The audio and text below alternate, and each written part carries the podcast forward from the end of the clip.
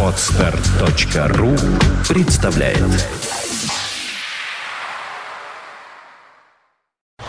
You are listening. You're listening to Internet Radio Funtank FM. Funtank FM.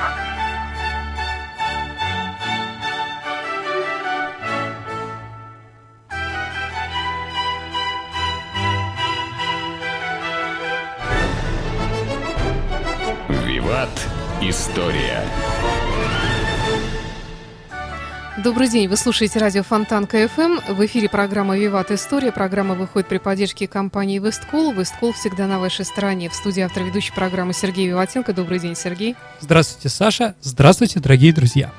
И, как всегда, в конце программы у нас историческая викторина. Мы подводим итоги, задаем новые вопросы. Приз для исторической викторины предоставлен на выбор либо это книга от издательства Витанова. Витанова хорошие книги о хороших людях.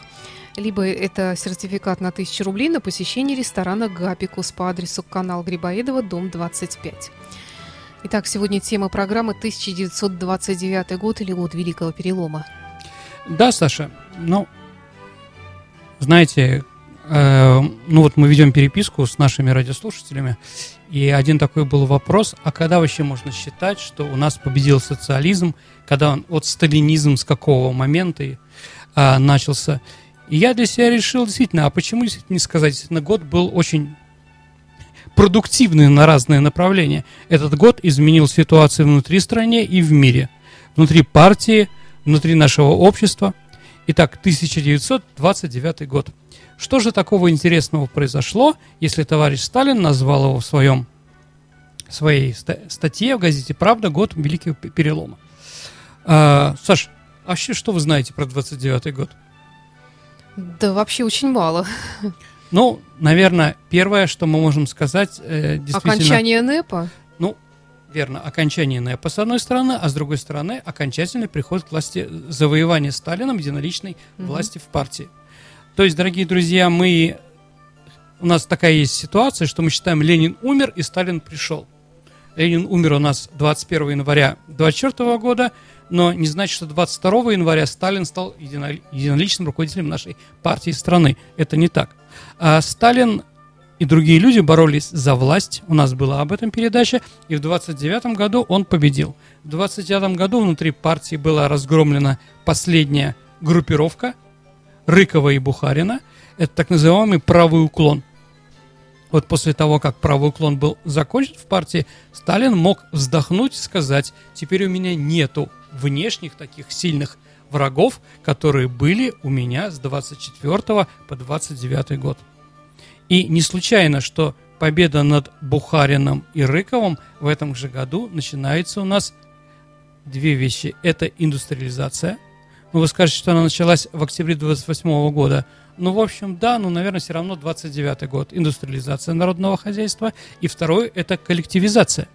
Коллективизация тоже началась в 29 году, и это не случайно. И, скажем так, эти все э, события, они связаны между собой, потому что только победив правый уклон Бухарина, Рыкова и Томского, которые выступали за, э, скажем так, за то, чтобы кулачество у нас было не ликвидировано как класс, и не было у нас объединенные сельхоз какие-то предприятия, а для того, чтобы тихо э, э, э, кулак э, вошел в социализм, что Сталин говорил, это невозможно, у нас нет времени. Действительно, времени у нас не было. А, в 29 году, ну, знаете, не знаете, об этом говорили, может быть, в 29 году снова организовалась внутри а, Европы, ну, э, организовалась антисоветская организация а, во главе с Раймоном Понкаре. Раймон Понкаре – это французский премьер-министр, которому удалось договориться о новой интервенции против Советского Союза. Другой вопрос, что это ему не удалось, почему мы еще сейчас поговорим об этом. Но опять-таки, опять-таки, э, снова появилась, э, снова появилась опасность начала войны. Об этом очень хорошее стихотворение у Михаила, э, Михаила Светлова есть, «Тревога» называется, да? Я нынешний утром не спал до рассвета такое стихотворение. Посмотрите, это как раз про это. Итак, 29 год во внешней, что происходило в мире? в мире происходили события достаточно интересные. Ну, конечно, в первую очередь, дорогие друзья, это Великая депрессия. Великая депрессия началась с Черного четверга, который произошел 24 октября 1929 года. То есть экономика рухнула. Соединенных Штатов рухнула, биржа рухнула, началось, э, сразу началась громадная безработица и многие такие вещи, которые заставили американцев, потом англичан, то есть эта Великая депрессия накрыла всех, кого в этом году, кого в следующем году, э, скажем так, пересмотреть свои агрессивные планы. Потому что ну, сил воевать экономических, к сожалению или к счастью, в Западной Европе, в западном мире против Советского Союза, против коммунизма не было. Поэтому они сняли этот вопрос. Понкаре уходит в отставку. С одной стороны, из-за того, что он заболел. У него начались, скажем так, скоро он умер в 1934 году. К власти пришел Тардье и Бриан. Но это уже другая история. Итак, Великая депрессия. Великая депрессия заставила Америку повернуться в сторону Советского Союза. Кстати, в 29 году, но это не очень важно, с другой стороны, все важно. В 29 году Америка, Англия наконец признала советская, советскую власть, Советский Союз. Из 29 года он, мы, э, скажем так, появляется посольство Великобритании в Москве и в Лондоне Советского Союза. А в 29 году начинаются переговоры уже американцев с нами о заключении тоже, скажем так, э, дипломатических отношений. Последняя, э, США, последняя из великих держав, которую признала СССР, оно вынуждено было признать из-за начала Великой депрессии. В 1933 году она нас признала. Но это все начинается как раз именно в 29 году. В 29 году, дорогие друзья, из-за репрессий и многих других событий э, нацисты получают большое количество мест в немецком Рейхстаге. То есть это было больше, чем в 1932 году, когда в 1933 э, э, на следующих выборов, ну вот первый такой большой успех Гитлера и его партии был тоже в этом году. То есть все как бы сошлось на этом годе. Что же происходило, э, что же происходило у нас в этот момент? И вообще, что такое сталинизм? Что значит его власть? Какие изменения можем сделать? 1929 году не просто была уничтожена оппозиция, реальная правая. В 1929 году за границу был выслан Лев Давыдович Троцкий.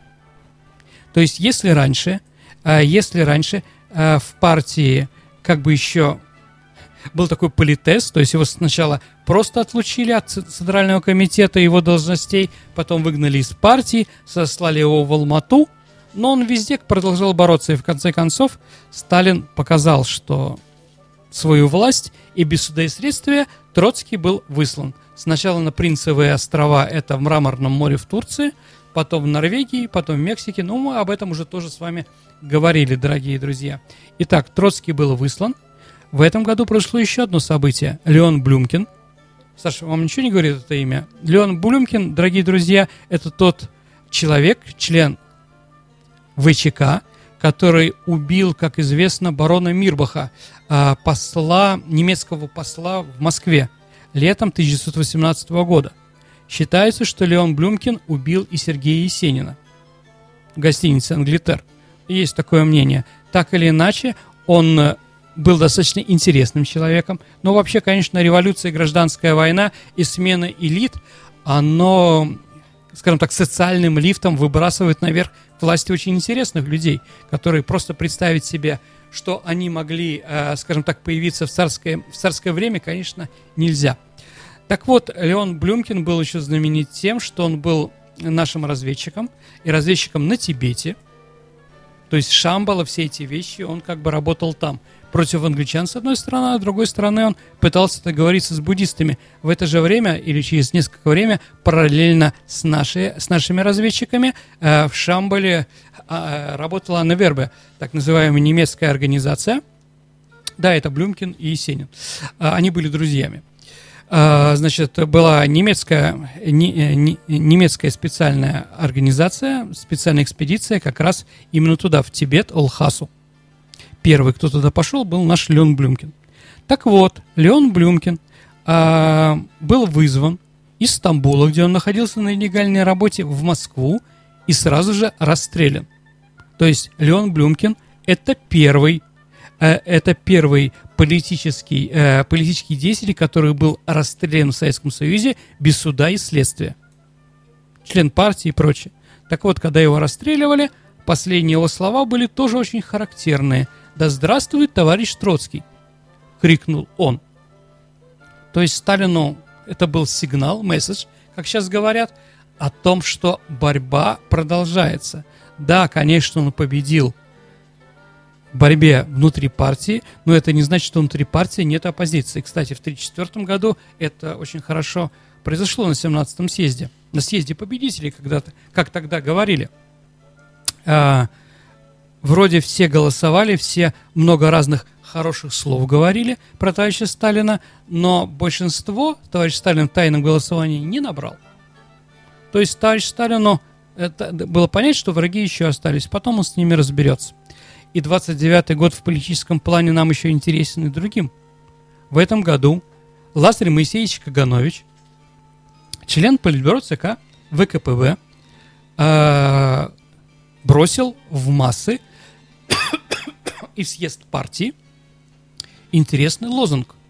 Лень, Сталин – это Ленин сегодня – то есть с этого момента начинается культ личности Сталина. Ну и 29-й год для товарища Сталина – это его юбилей. Ему исполняется 50 лет. То есть вот так все совпало. То есть культ личности тоже у нас с 29 -го года. Э, ну да, можем, дорогие друзья, сказать, что, наверное, э, репрессии, какие-то процессы, над политическими оппонентами существовали в России и в Советском Союзе и до этого. И, конечно, расцветут они буйным цветом в 1937 году. Но именно в 1929 году активно начинается э, значит, работа по шахтинскому делу и работа промпартии, так называемой. То есть начинаются уже определенные процессы. Процессы. А в 29 году еще одно интересное событие произошло я, дорогие друзья, не пытаюсь вам навязать какую-то идею, я вам просто говорю факты. В 29 году закончилась черная полоса для заместителей, э, заместителей Народного комиссара обороны. Что такое, я сейчас объясню. А после окончания гражданской войны и смерти Владимира Ильича Ленина у нас происходят интересные вещи с военачальниками нашими, Саш. Ну, во-первых, э, Фрунзе – ну, министр обороны, народный комиссар армии и флота, как тогда называли после того, как Троцкого, э, сняли э, Троцкого, э, он, у него была язва, но язва вроде закончилась, и Политбюро на своем заседании, на своем заседании приняло решение заставить Михаила Васильевича Фрунзе лечь под нож, нож хирурга. То есть по партийной линии его заставили лечь на операцию. А, так вот, во время этой операции ему неожиданно дали хлороформа больше, чем нужно было, и сердце его не выдержало, он умер. Кстати, вскрытие показало, что язвы у Михаила Васильевича Фрунзе не было никакой. А вот, умер народный комиссар армии и флота. А потом начались интересные вещи. А, с заместителями народного комиссара после окончания гражданской войны а, Камо был задавлен машиной на Лохозинском шоссе в Тбилиси, в Тифлисе, да? Это была единственная машина в Тифлисе. Да, вот она неожиданно поехала там, где любил на велосипеде кататься. На велосипеде кататься опасно в городе. А, так вот, да, вот на этом Алхозинском шоссе в Тифлисе, его в районе Авлабара, там его как раз задавили насмерть. Другой заместитель, а заместитель личный секретарь Троцкого, во время гражданской войны Склянский неожиданно утонул. Любил, понимаете, поплавать. И вдруг взял и утонул. Потом неожиданно еще один заместитель, Котовский, его взяли и убили его из Маузера в районе Одессы. Вот. А, убил его человек по фамилии вроде Каган или Коган. А, но сказал, да, что он был кулак, с такой фамилией трудно быть кулаком. Ну, неважно, что он кулак, и он так отвечал за репрессии советской власти. Но его даже, по-моему, не расстреляли. Вот. И последний, кого-то я пропустил, если пропустил, извините, последний заместитель э, Народного комиссара, комиссар, комиссара армии Троцкого в 29 году разбился на самолете Фабрициус. Это такой латыш, руководитель ладышских стрелков, который неожиданно решил полетать. И полетал неудачно. То взял и разбился. То есть к 1929 году произошло не просто какое-то замещение и чистка рядов а, в Народном комиссариате, комиссариате армии и флота, а произошло это природным путем. Вот неожиданными такими вещами. Поэтому, если вы будете первым заместителем министра обороны, дорогие друзья, генералы, да, не плавайте. Да, не, не езжайте в Одессу, не катайтесь на велосипеде, не летайте. не летайте на самолете. Ну, еще лучше, что не ложитесь под хирургический нож. Не ешьте и не дышите. Ну, что же делать, да. Вот. Ну, я, конечно, немножко шучу, дорогие друзья, но я думаю, сами можете понять, из-за чего неожиданно такое было смещение а, в высшем руководящем составе. Это потом в 1937 году все было понятно и просто. А в то время вот такими вещами. Ну, вот в 29 году это тоже страница заканчивается. В 1929 году начинается индустриализация вместе с индустриализацией появляются разные, скажем так, социалистические э, и идеологические прибамбасы, если их так можно назвать. 29 год – это год, когда рабочий по фамилии Саша внимательно Путин, угу. рабочий на заводе «Красный Выборжец», а, вызвал на социалистическое соревнование соседний коллектив, соседний, а, соседний цех.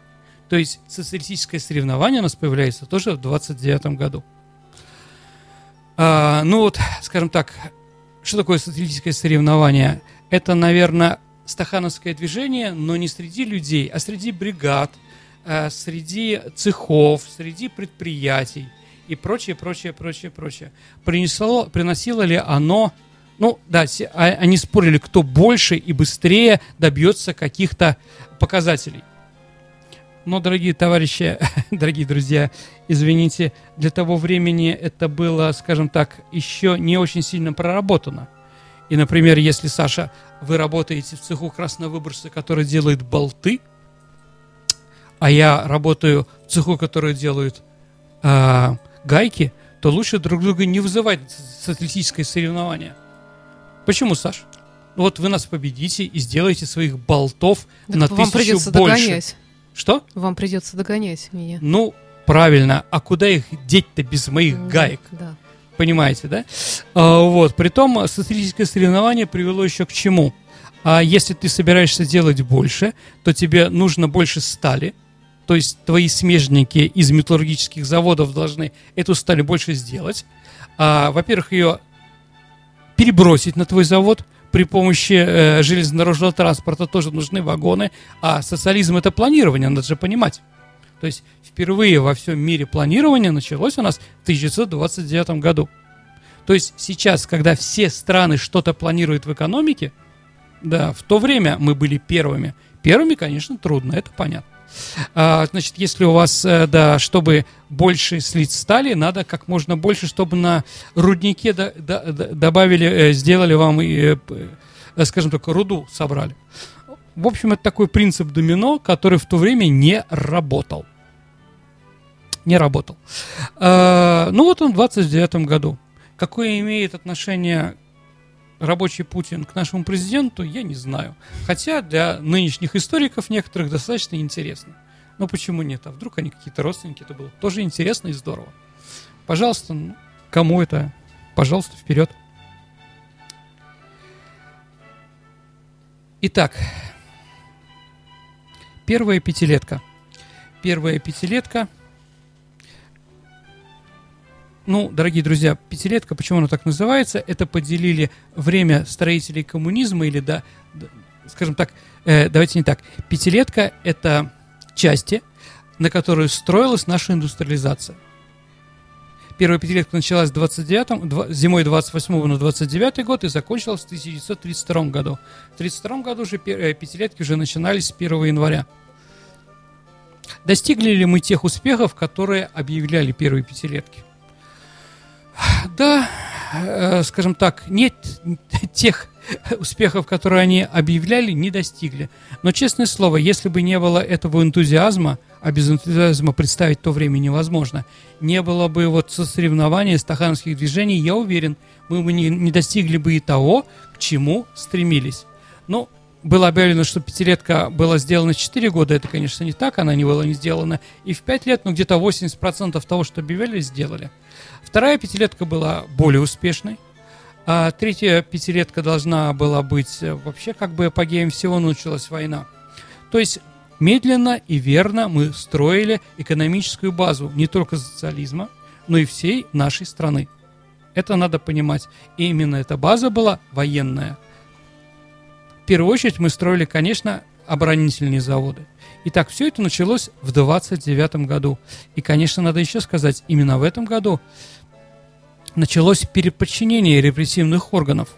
Если раньше, дорогие друзья, а, НКВД, Народный комиссариат, у них делали ОГПУ и другие интересные аббревиатуры, которые имели отношение к, к этим организациям, они подчинялись, они подчинялись председательству Совета народных комиссаров, то есть премьер-министру.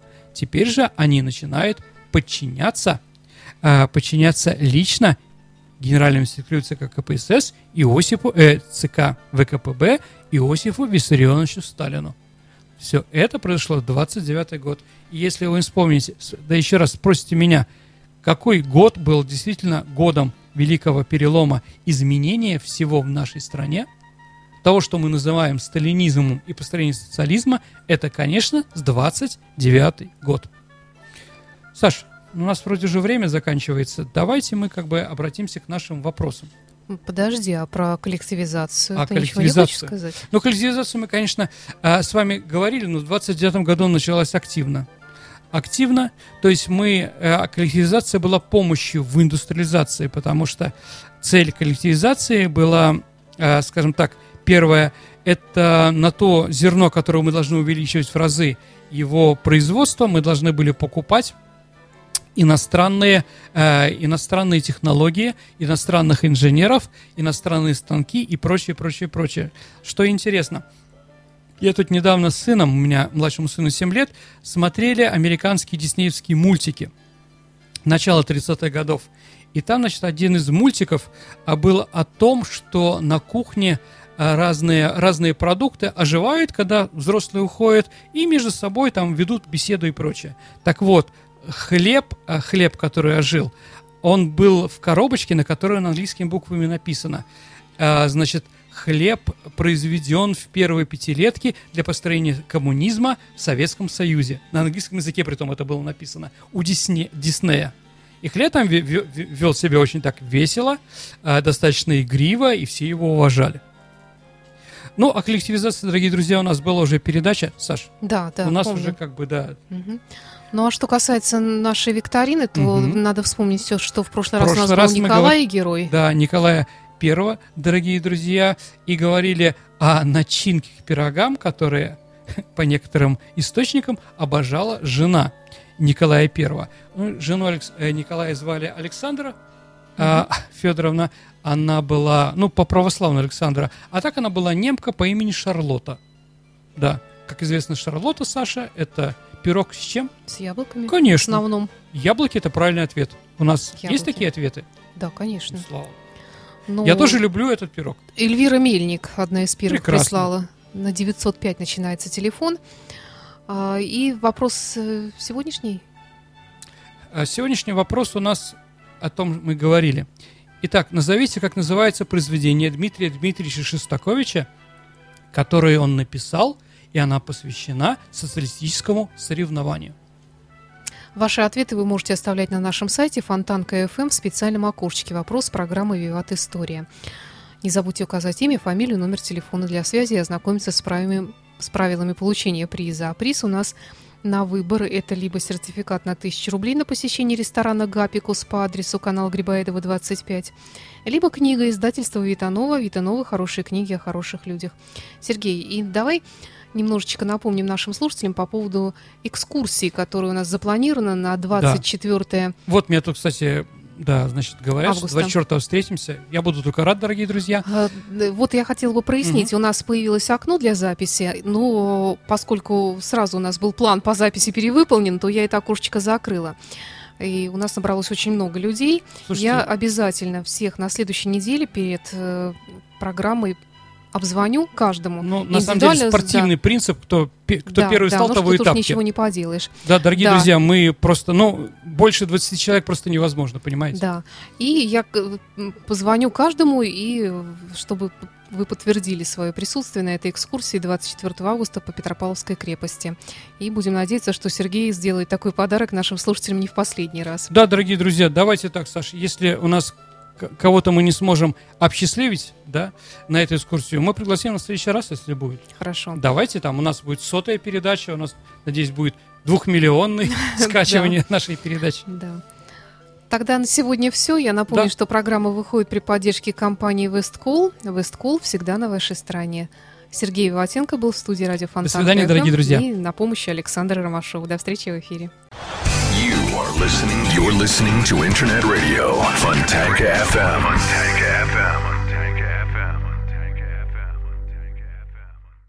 Скачать другие выпуски подкаста вы можете на podster.ru.